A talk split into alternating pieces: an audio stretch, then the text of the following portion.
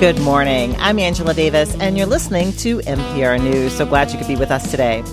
I've been married for 27 years, happily married, but I recognize marriage is not for everyone. In fact, many of my closest friends are divorced or have never been married.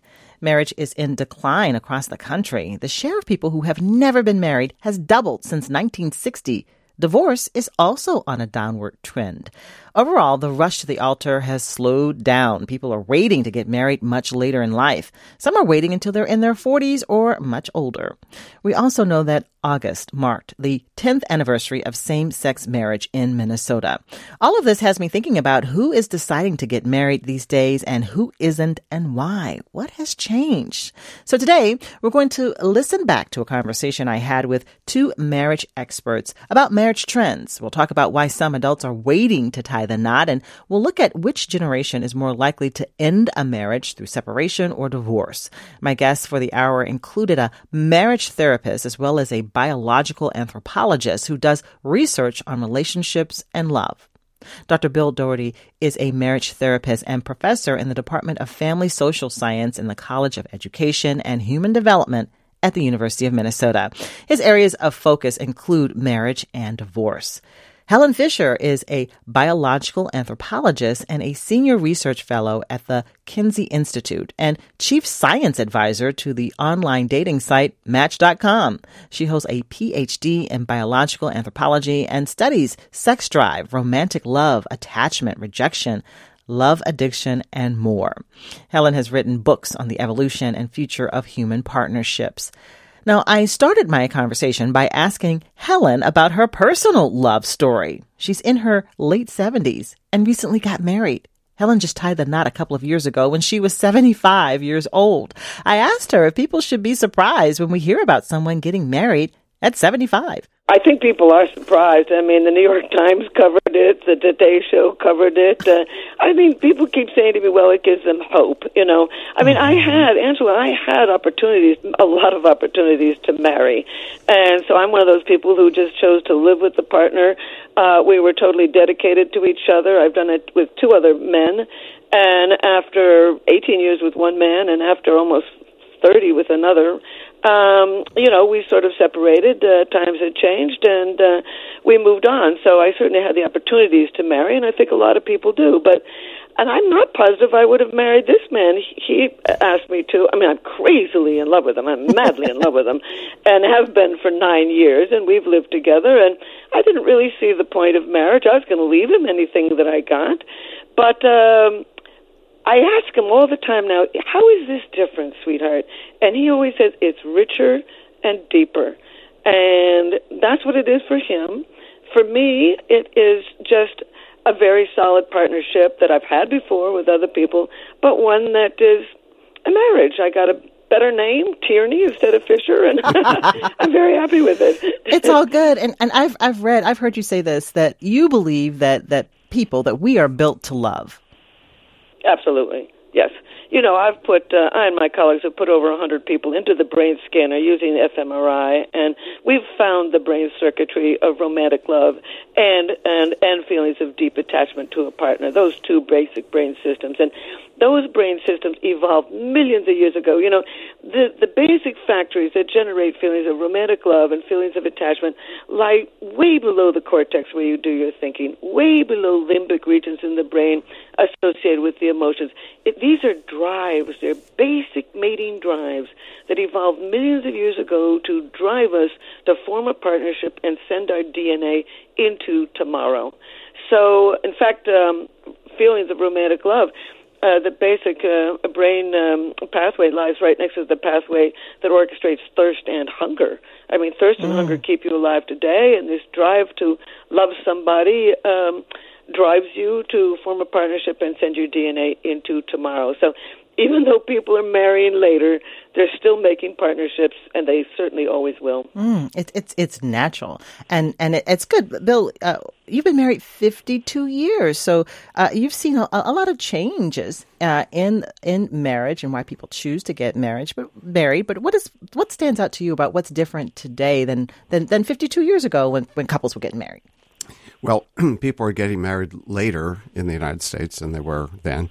Um, if you were a 24, a 24 year old woman in 1971 and single, they were starting to talk about old maid mm. territory, you know, that old expression. Right. And so one, one of the things the sociologists say is that uh, marriage used to be the cornerstone of adult life. That you got married uh, and you, you didn't have many resources, and you you, you built resources together. Mm-hmm. And now, uh, for many people, it's become uh, the capstone. In other words, they, they want to finish their education. They want to they want to have a job. Maybe they have you know they, they have a house. They want to establish a life in some mm-hmm. way, and then get married. That's a big shift, which means they're getting married later, if and, at all, if at all. And so, how does that impact dating then?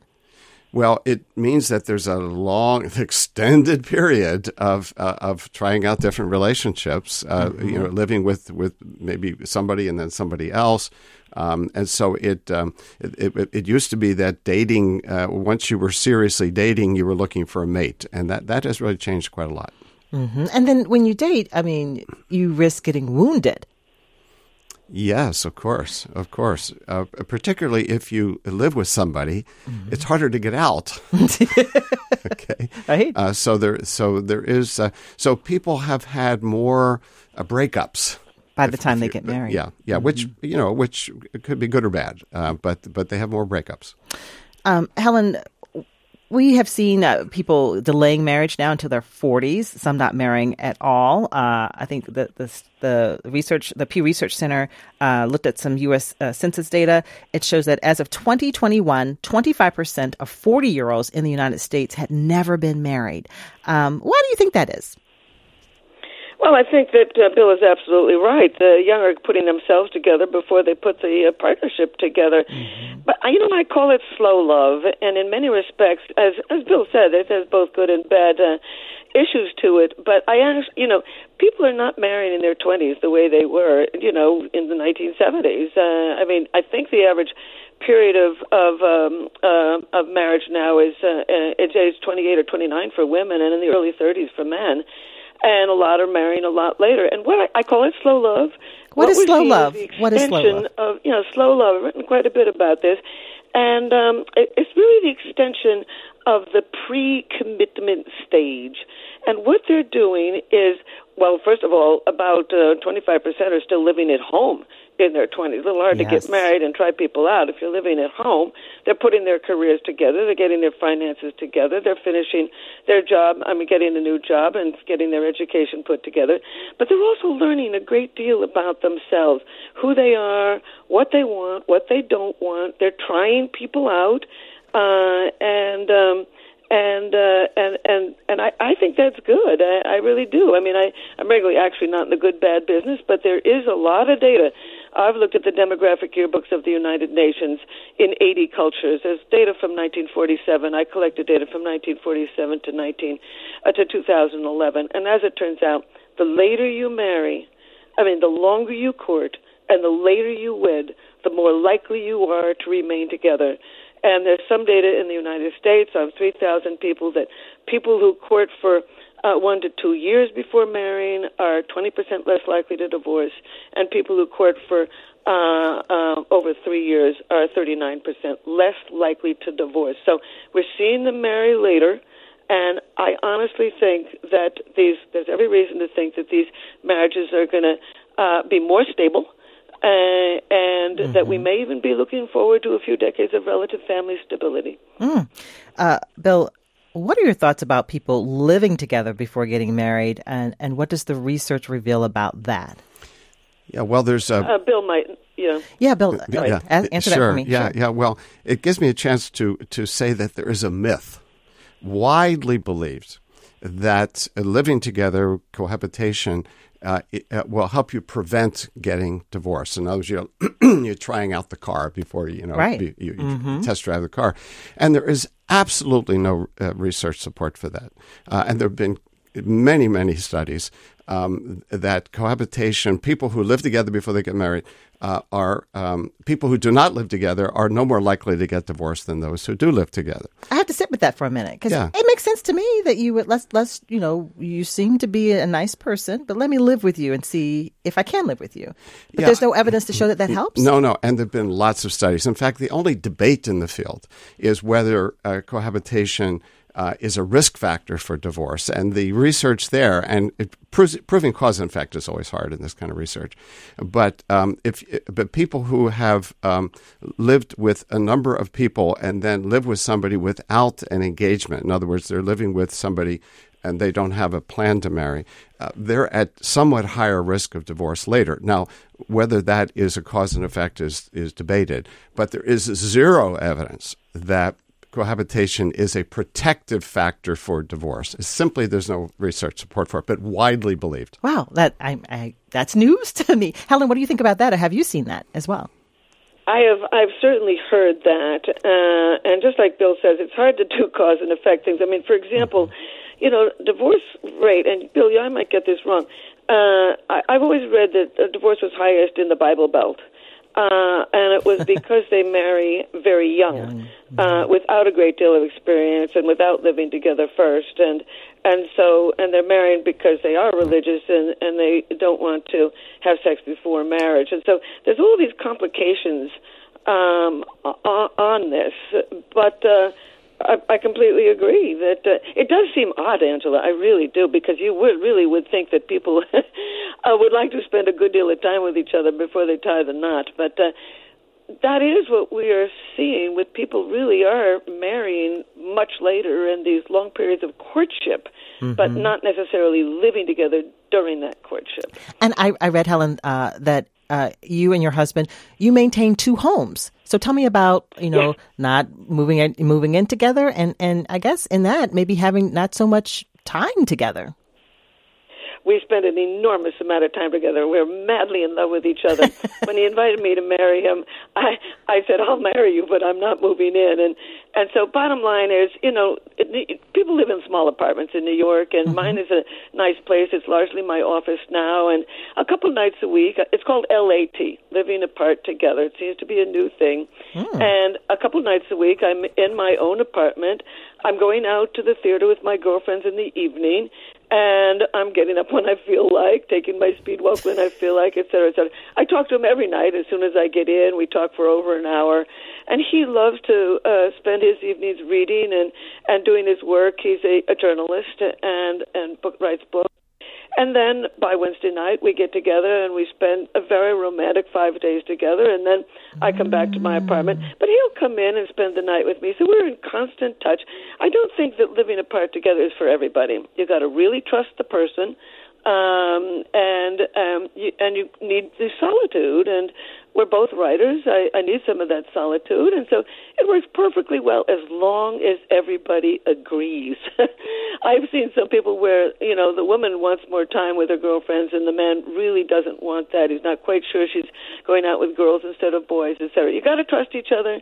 You've got to understand. You've got to want to build the partnership, and and that's exactly what we're doing. So the beauty, I think, now these days is you can have all kinds of different partnerships. I mean uh, not only do we have gay marriage, but people are trying out polyamory and and swinging and this kind of thing. The vast majority of people will come back to a, a, a profoundly historically or prehistoric uh, uh, form of partnership, which is marriage or settling in personally with, with just one person. But I like the idea that these days you can build the kind of partnership that you want, and that's what we've done. If you're just joining us, we're talking about the latest trends in marriage and in divorce. My guest this hour, we have Dr. Bill Doherty, who is a marriage therapist and a professor at the University of Minnesota who uh, studies marriage and divorce. And we're also talking to Dr. Helen Fisher, who is a senior research fellow at the Kinsey Institute, as well as the chief science advisor to the internet dating site Match.com. We'll hear more about uh, their research and uh, the stats out there right now in a moment. But first, I want to talk to some of our listeners. Let's bring in uh, some of our callers in Minneapolis. Bree is on the phone. Good morning, Bree. What do you want to share with us about marriage? Uh, hi. Yeah, uh, thanks for taking my call. Huge fan of the show. Um, it's great being on. Um, I just wanted to share that It's um I'm 31 years old. I've never been married. I haven't tried dating since college, so nearly 10 years. Um I'm right now I just bought a house with a friend. We're living together. Um um, and it's been really great. Instead of, you know, I've been focusing on figuring out myself. I found out that I'm a uh, asexual trans woman, and that just like the idea of marriage isn't something that gives me anything that I need in my life. I found a lot more calm just you know having a lot of good friends, having a friend that I live with, and not worrying about you know looking for that like per- supposed perfect person who I don't even know if they exist. Mm. And then so you're perfectly comfortable that this may never be part of, of your life. Yeah, yeah. Mm-hmm. I I realized years ago that it's just not something I ever felt that I needed. Right. It's not for everybody. Thank you. That's Bree in Minneapolis. Uh, in Shakopee, let's talk to Sam. Good morning, Sam. What do you want to tell us about marriage? Yep. So I'm 35. Um, I've been with my partner now for five, six years. We bought a house, sold it, built a house, and we are not married. We do plan on it at some point. What seems to be the big roadblock um, is student loans and um, the millennial generation, you know, we kind of got hit hard with that. You'll hear in some other news outlets how our first mortgage is our student loans and then our second mortgage is the house. Um, and contractually, the things I've seen with student loans, if God forbid anything was to happen and a divorce was to crop up, getting uncontracted from someone else's student loans is the most bureaucratic nightmare you'll ever go through. Um, also, I'm the youngest in my family, youngest grandchild, youngest uh, sibling. And so I've watched a lot of my older cousins and siblings try the marriage thing. Some have been very successful, some have, but most have ended in divorce. Um, and so from watching them and watching what kind of a headache it is, I've really taken my time and been really particular. Um, earlier, you were talking about um, establishing careers is a bit more of a a drive for young people these days and that the marriage becomes the capstone. And I mm-hmm. would agree with that. Um, I would say a lot of people in my generation um, do hold off on the marriage so they can get the college or get the career set up or get some sort of like regular life set up. And it, also in my generation, I don't think I know one other millennial who left home and never came back. Um, most millennials at some point in their 20s, maybe 30s, had to go back to living with their parents and that's kind of hard to have a relationship with somebody when you, you live with mom and dad again, you know. So right. um, that's that's kind of a, another big driving factor. I would say is finances mm-hmm. is a big one on our generation. Thank you. That's Sam and Shakopee, and earlier Bria in Minneapolis. Um, Helen, anything that, that you want to say about what you heard in those stories? I, I think Sam has absolutely gotten it absolutely correct. I mean, a huge percentage are living at home.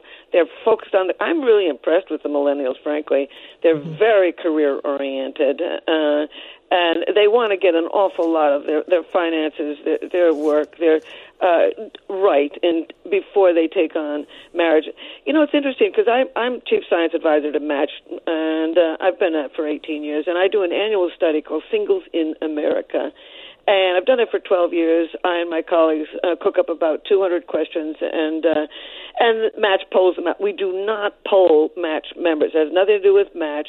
So we use a national representative sample of singles based on the U.S. Census. And one of the times I asked, you know, why aren't you marrying? And you can, uh, you know, check the boxes. And uh, 40% of singles in their 20s said they didn't want to marry yet because they wanted first self acceptance now that is, it's very grown up. Frankly, I'm not positive if anybody ever does really get, get self acceptance. It, it does mm-hmm. seem to mm-hmm. be like a, a self made barrier that people should probably uh, be, less hard on themselves about that. Yeah, self acceptance. But the bottom line is, I, I, I think that Sam has, has, has summed it up. Uh, uh, but but Sam, I don't know if Sam will marry it.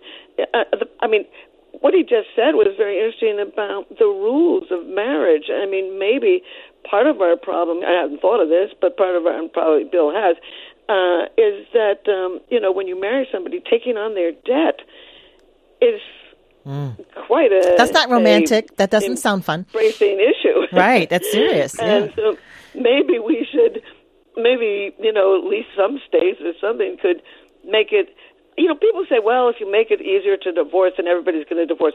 That's nonsense. if you're in a happy partnership, you're not going to divorce, even if it's very, very simple. So I'm wondering if it, if we shouldn't begin to consider making some of these legal um, you know, roadblocks, um, uh, uh, less of roadblocks. Okay, a lot to, to consider here. Uh, Bill, what are you seeing as some of the, the, the struggles that couples go through um, that end up ending their marriage? Is this economic uh, distress? Is that part of uh, the deterrent? Like why, why, people don't want to get married? Yeah, yeah. For some it is. And I think this is a good time to also say that for uh, lower income couples, there are substantial barriers uh, in terms of uh, welfare policy, taxes. Uh, mm-hmm. Uh, there are couples who are living together who, who are struggling to make it financially. Uh, and if they marry, mm-hmm. their tax burden goes up quite a lot. Uh, so, the, so we've been mostly thinking, uh, talking about sort of college-educated folks and you know right. have careers and so on. But at, at the other uh, part of the, the economic ladder, uh, there are serious barriers to making that lifetime commitment based on the the loss that people will have in terms of welfare and also in terms of taxes. And we know what we're seeing with divorce, which also surprises me. The rate uh, rates for divorce uh, declining. How long has that been going on? Because I've been living with the assumption where, like, oh, everybody's getting divorced, but that's yeah. actually not true. Yeah, the last 15 or 20 years, the divorce rate among college educated people in particular has plummeted it's it's down to where it was, you know, 40 years ago. The divorce rate for working class and lower income couples has not changed that much. But so we're seeing, this is one of the big trends in family demography, is a separation of the college educated who who have who wait to marry before they have children. We haven't talked about children yet. We ought to get them in here because they're they're tied up with with mm-hmm. marriage. Um, but the college educated folks uh, are generally waiting to get married before they have children. They're forming two parent families much more stable than 30 or 40 years ago. Uh, working class and lower in, in educated folks are uh, increasingly having children before they marry and then forming complex families at that point. Okay, yes. once they get married, and their divorce rates are are still at very high levels. So um, the, the, the rich are getting richer in terms of the benefits of marriage. And we're also hearing this term gray divorce. Gray divorce. Uh, why would a couple married for so long and late in life decide to end their marriage? I, I learned a friend of mine uh, in her mid 70s, you know, I asked about her husband, and, and she's like, We're divorced. I was like, Wow. Like, w- what can you tell us about gray divorce, Bill? Um, well, uh, there's lots of ways to think about it. My own interpretation is that it's the, the baby boomers of the gray the gray generation now, and baby boomers uh, brought on the divorce revolution. Okay, in many ways, and so they're just continuing as baby boomers get older. They're continuing fairly high divorce rates. The generations uh, following them. Uh, are having lower divorce rates. So that's that's my if if if the purpose of marriage is individual happiness, uh, mm-hmm. uh, and in an individualistic society. And as Helen said, if like self acceptance, self fulfillment, if that's the, if that's everything, okay, uh, then when it isn't working out for you, and you're part of a generation where you say, "Hey, let's exit if it's not working out," then I think that for me, that's that's why we have the gray divorce. But that has to send shockwaves through families. Oh, because absolutely. They would have adult grandchildren oh, who absolutely. are married. Like what? Grandma and grandpa get a divorce. Yeah. Well, one of the big myths about uh, divorce is that if the kids are gone, if the kids are 18 or 21, you know, no big deal if you don't have minor kids in the family. When you've got a 40 or 50 year marriage ending, it's like the mighty oak tree in the town square falling. That's what it feels like, I'm yeah. sure. Right. Helen, what would you say about gray divorce? Well, I'm not surprised at all. I mean, marriage or forming partnerships, forming pair bonds evolved millions of years ago in order to raise your children uh, through infancy to adulthood. I mean, that was the Darwinian, the evolutionary purpose uh, of this. And uh, these days we're living a lot longer. Um, you know, a huge trend is women piling into the job market. So a woman in her 60s or 70s now uh, is likely to have her own money, her own career, uh, much of her own, you know, um, a network of friends and family, uh, or friends, and uh, so it's not so onerous to divorce. I mean, I mean, looking back at Jane Austen's day, or or Trollope, or one of them, I mean, a woman didn't have any uh, financial stability. Uh, uh, you know, she was it was dependent on her husband entirely, and today uh, they're not. And it's very interesting. In ancient Rome, they changed the they changed the rules. Uh, apparently, prior to uh, this, um, if a woman married a man, um, all of her family money went to her husband, not to her. And apparently, the ancient Romans uh, changed it so that a woman could retain her own money. Divorce soared. So I honestly do think in our in our in our these days when uh, both men and women can survive uh, very happily with uh, with friends and doing all kinds of other things without the marriage, they've had their children, they've sent their DNA on into tomorrow, and they're thinking they're going to live for quite a while, uh, maybe another twenty years. And um, they see other people around them who are happy, and they see alternatives. I mean, look at all these dating sites for older people, uh, and and they say, well, why not me?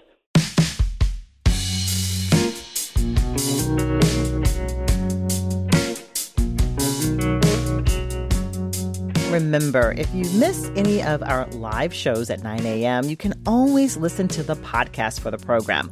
My guest and I explore a variety of topics like the growing popularity of pickleball and interviews with fascinating Minnesotans you should know about because of the work they do in our state that has an impact. I also talk about climate change, mental health, education, and entertainment. Plus, there is my new Power Pair series. You can listen to any of the episodes by searching for MPR News with Angela Davis wherever you get your podcasts. And then listen when it's convenient for you.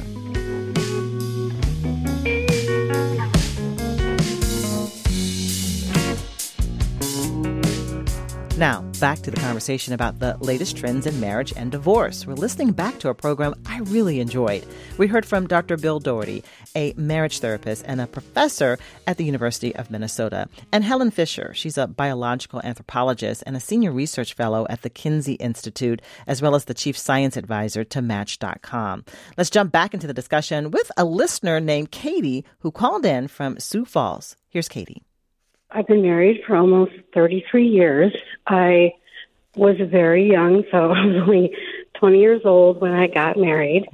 And um, I do feel like I was prepared in one way, in that I didn't have this idealized version of what a marriage was be would be. I was quite prepared that you know marriage was not going to be easy. I mean that was something that was you know commonly discussed in like my peer groups and household, I guess you could say. So I think that that did help me. I would say the second thing and something I was maybe less prepared for was, um, you know, when you're that young, you really change over the course of time. And I, I found that was interesting, the, the level to which we had to adapt. Because as we changed as people, obviously our relationship and how our relationship was with one another and what we needed from one another had to adapt as well. And I think, you know, we we did really good there. You know, we've been literally the poorest of the poor living in subsidized housing when we were first married. Now we, you know, have very high six figure incomes and are able to, you know, have a lot of disposable income and do a lot of fun things. Um, and we've had two children, you know, going through empty nester to, you know, raising young kids and stuff. We've so we've been through a lot together, but a lot of adapting. We are both quite independent, so we do a lot of things together. But, you know, I love to travel abroad. I will take a two to three week vacation, you know, without him because he doesn't like to travel abroad. And Mm, um. I do think, as happy as we are, I do think that our happiness um, is only enhanced by our marriage. But internally, we are both independent, secure, and happy. If, if I was single, if something did happen to my husband, I know that I could also be um, happy on my own as well. Katie in Sioux Falls. Katie is winning. I, I feel I loved hearing uh, that story because I, I, I love giving people hope. Uh, what do you hear in, in, in her story, Bill? Well, uh, Katie, uh, that's inspiring to hear. And um, it's it, Katie's marriage is the quintessential cornerstone marriage. They got married young. They didn't have much. Uh, they they build a life together, uh, and, um, and and and they've raised their kids younger, so now they have more freedom. To, She has more freedom. You know, the downside of marrying in your thirties, if you have children, um, you know, you're you're much older when when the kids leave home. But I want to underline a couple of things um, uh, that are really important for a success story like Katie's, and that is uh, first is commitment. Uh, it just it just sounded rock solid. We're, we're here. Uh, we're gonna we're gonna make this work. Um, we're not looking elsewhere. Commitment, and then the then the other thing for me is intentionality. In other words, being mindful. You know, uh, building a relationship, knowing you're going to deal with differences, uh, and not taking the relationship for granted. Because if you take your relationship for granted in the modern world, when everybody expects a lot out of marriage, and you settle for just sort of floating, you're at risk.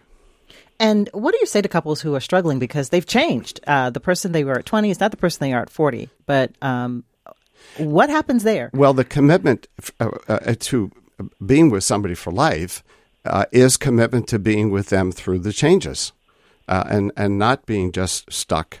Uh, so I don't buy the idea. It'd be interesting to see what Helen thinks about this. Hel- But- uh, Helen, what are your thoughts? well, if I oh, could go to ahead and finish, that, okay. yeah. So I, I work with a lot of couples on the brink of divorce. In fact, that's my specialty. Mm-hmm. I have something called discernment counseling for couples who are trying to decide whether to end the marriage or not. And when people say, "Well, we've grown apart," well, growing apart doesn't did not happen automatically. People made a lot of choices to not deal with their differences, and then they, they drift apart. So uh, I think that people can manage if they're intentional and mindful. They can manage how they change as they as they grow older. Have you seen uh, people who have drifted apart come back together? Of course.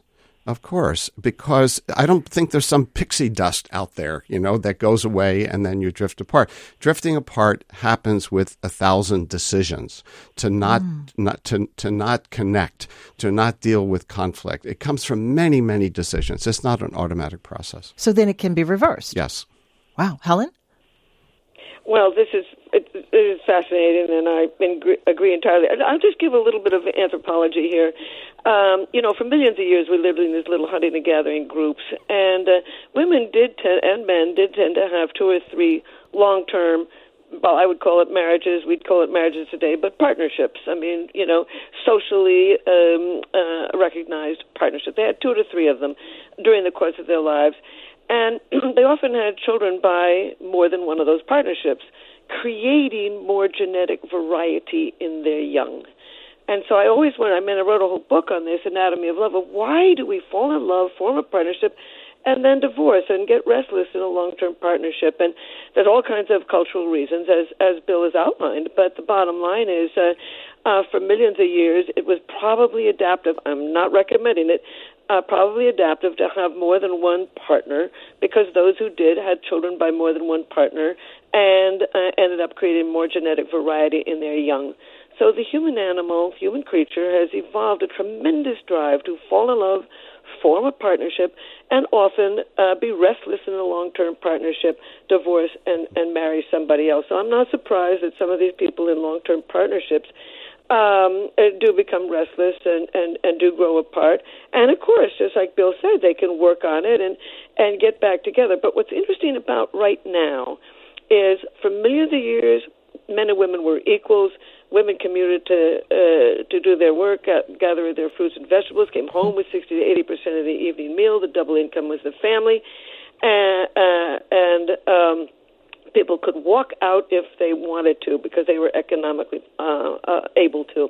Then we settled down on the farm, and on the farm you can't walk out. You can't dig up half the wheat field and take it out of town with you, or cut the cow in half. So the bottom line is we evolved all these beliefs about virginity at marriage for the woman. Um, a woman's place is in the home. Uh, man is the head of the household, and till death do us part.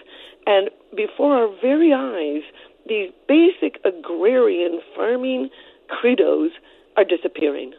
And we're seeing more and more people, just as Bill said, in middle age, wondering, well, uh, could there be more to life? And certainly Katie saying, but Katie's done it brilliantly. She's decided that she, and, and her husband has too. He's obviously, um, it's okay with him that she goes off for two or three uh, weeks in Europe, and they've adapted. And the human animal is adaptive. We can remain in the same marriage and build a new marriage as the marriage extends. Mm. Helen, you do uh, research with brain scans and love, and I want to know more about that. Um, what what happens in the brain when someone is in love, and, and what happens? What do you see when someone is experiencing heartbreak?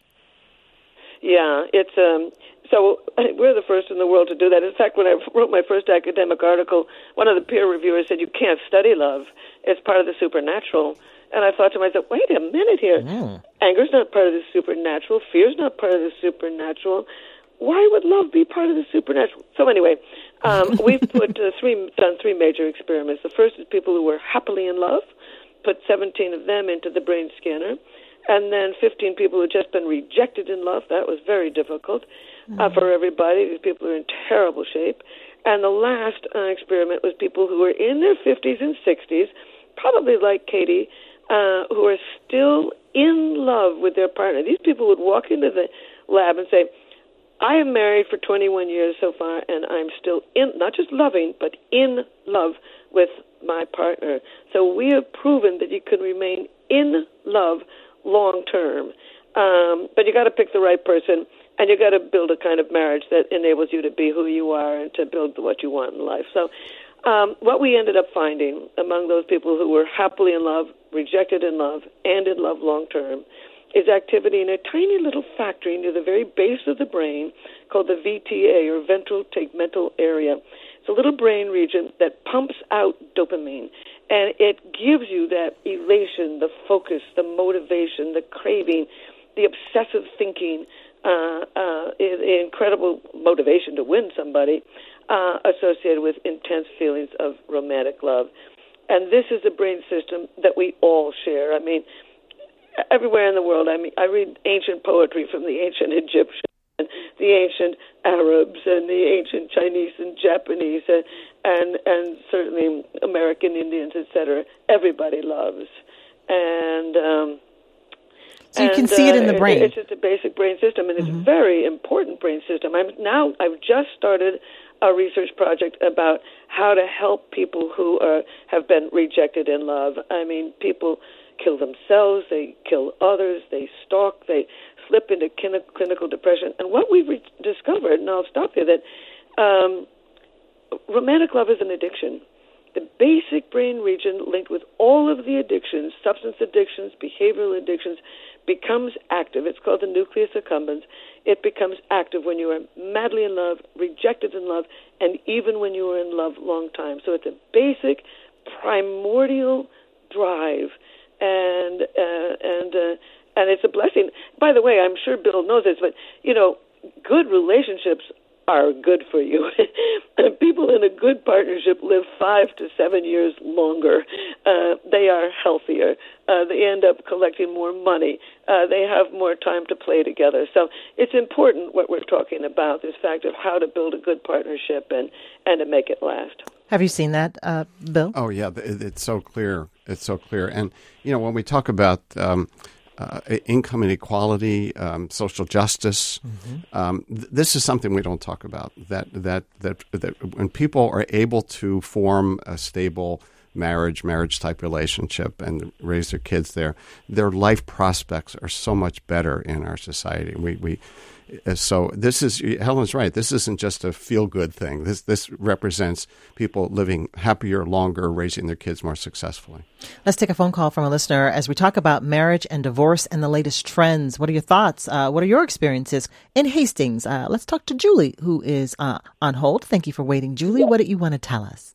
Yes, good morning. I've Hi. been listening from the beginning. Um, I think your two guests really glossed over, and, and maybe you'll speak to it more, uh, the trend of gray divorce, and that is myself after you know a quarter century.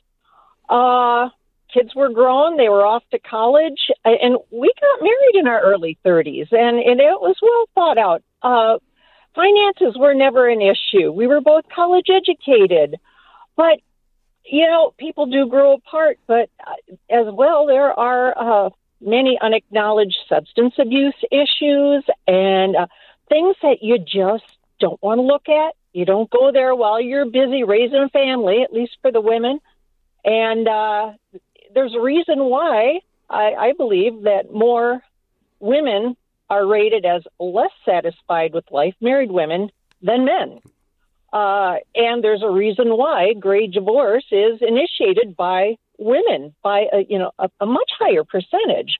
Uh, and it's I was telling your your your uh, producers mm-hmm. That uh, it's ironic. My elderly father, who's no longer with us, he was married and divorced twice, and he was always looking for a third wife. And I used to say to him, Dad, what do you bring to the table? yeah. Uh, if so, she doesn't really need your money, she's been there, done that. You know, you may not be getting married a third time. So, Julie, I have a question. You're divorced now after 25 years of marriage. Are you dating, and how is that going? Uh, I tried online very briefly. Uh, uh, there's a lot of misrepresenting, and I just concluded I'm happy on my own. And like your previous guest, I travel solo mm-hmm. as well. Mm-hmm. Um, I did while I was married. Uh, I got a job that I was working evenings, and then I'd go to our cabin alone. And after a point, I, yeah, I, I had to ask myself, you know, why, why am I even in this marriage? I think it was my adult running away. Like I could do this like permanently and not take a huge financial hit and uh, there's mm-hmm. a saying among older women, uh, the men out there online or wherever you meet them, older men, they're looking for a nurse or a purse. I've heard this. And I've heard this, Julie. Many of us are not going there, not jumping back into that kettle of fish, and so it's ironic. Well, Julie, I want to hear from our guest on this. I was given my father. I want to. Uh, I want to hear from our guest, Julie, on this. Uh, uh, Helen, what are, what are you hearing? What Julie is describing about dating now after being uh, married and now divorced for, um, you know, for after married for 25 years and now divorced and uh, dating. Um, she says that uh, later in life, uh, people are looking for a purse or a nurse. I've heard this. I have never heard that. That's very really. That's really it good. rhymes. Well, first of all, um, uh, people, uh, uh, baby boomers. only 19% of them are interested in remarrying. Um, and all the, my girlfriends who are not married, they basically say, "Well, I'm not really looking, but if I find the right person, I'd love to have a romance." Um, but not the marriage.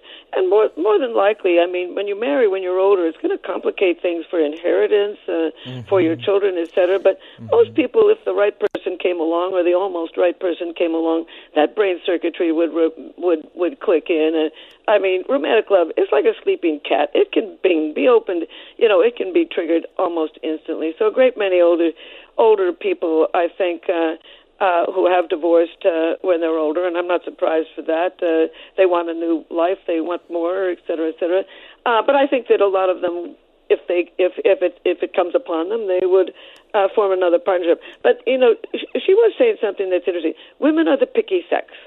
Uh, throughout the life course, women are the picky sex for good Darwinian reasons. For millions of years, they they not only had to deliver the child, but spend a good deal more time in the daily uh, um, uses of, of raising the child. I mean, men went out and hunted; that was pretty dangerous, and had to support the family and protect the family. But women were, did the daily chores of raising the baby twenty four seven. And um, I do think that when that is over, uh, you know, I mean, women are picky. You know, all of my data, and I've got data on sixty thousand Americans. Uh, we don't understand men. Men fall in love faster than women do. They fall in love more often than women do. When they find a woman that they uh, are in love with, they introduce them to friends and family sooner. They want to move in sooner. Uh, they have more intimate, intimate conversations with their partners than women do. Women have their intimate conversations with their girlfriends, mm-hmm. and men are two and a half times more likely to kill themselves when a relationship is over. So, men actually are the fragile sex. I'm not surprised that they might be looking for a nurse or a purse. A lot of them, I think, are just looking for fun and companionship, just as as Bill said, they want self fulfillment and they think they're going to get it from a woman.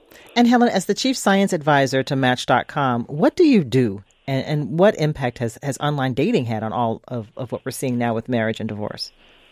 It's so interesting. I mean, first of all, what do I, well, first of all, I, I did huge studies on the, the biology of personality and why you're drawn to one person rather than another. That's mm-hmm. what my next book is on. But the bottom line is what I do now for the last 12 years is doing this Singles in America study. We now have data on 60,000, Amer- every age, every background, uh, every um, you know, ages 18 to 71 plus, uh, rural, suburban, urban, black, white, Asians, Latino, et cetera, et cetera. So we've got a real uh, touch, a real feel for what's going on. And what's interesting about it is every year, um, I not only ask what you're looking for, and Bill is absolutely right. They want self fulfillment. Only 16% of women are looking for money. Uh, but what's interesting to me is there was a recent study out of the University of Chicago that said that if you meet somebody on the internet as opposed to off the internet, anywhere on the internet, um, you're less likely to divorce. And I thought to myself, what difference would that make? What difference if you meet him in a in a restaurant, if you meet him in the hotel lobby, if you meet him in a anywhere, what would difference would it make? So I did my own study of 5,000 singles, not match members, looking at people who met on the internet as opposed to off the internet. And as it turns out, people who date on the meet people on the internet instead of off the internet are more likely to be fully employed, more likely to be higher educated, and more likely to be interested in a long-term committed partnership. Mm. And that's where we are going today. 40% of singles today met their last first date on the internet. Only 25% met through a friend, and less than 10% met in in church. Uh, uh, um, in school. And Helen, work, I, am sorry to uh, interrupt you here, but I just want to give uh, Bill a final thought here as we're running out of time. Yeah, I just want. Thank you. So it, has been a pleasure, and let me just say, and Julie, I appreciate Julie's openness about her situation. I just want to add a couple things. Okay. Um, she, she mentioned substance abuse in there. Okay, and so there are sometimes reasons why people end a marriage when their partner is really quite dysfunctional. Let's mm-hmm. let's be aware of that. And secondly, we're in an era now where there is help available for for couples who are struggling in their marriage in a way that it was not available before. And I think we need to evolve an ethic, and hopefully Julie did get help, where you get help before you end a marriage because you carry yourself into the next relationship. I always say you can't divorce yourself. That's a great closing thought. Get get help. Help is available.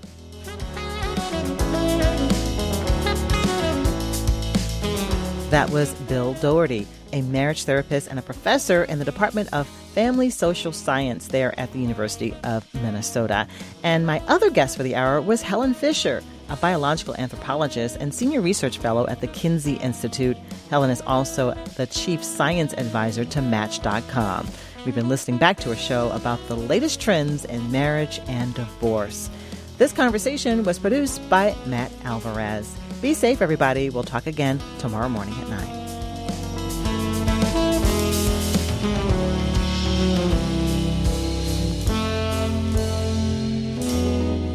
A reminder that if you want to catch my show in real time, tune in and call in weekdays at 9 a.m.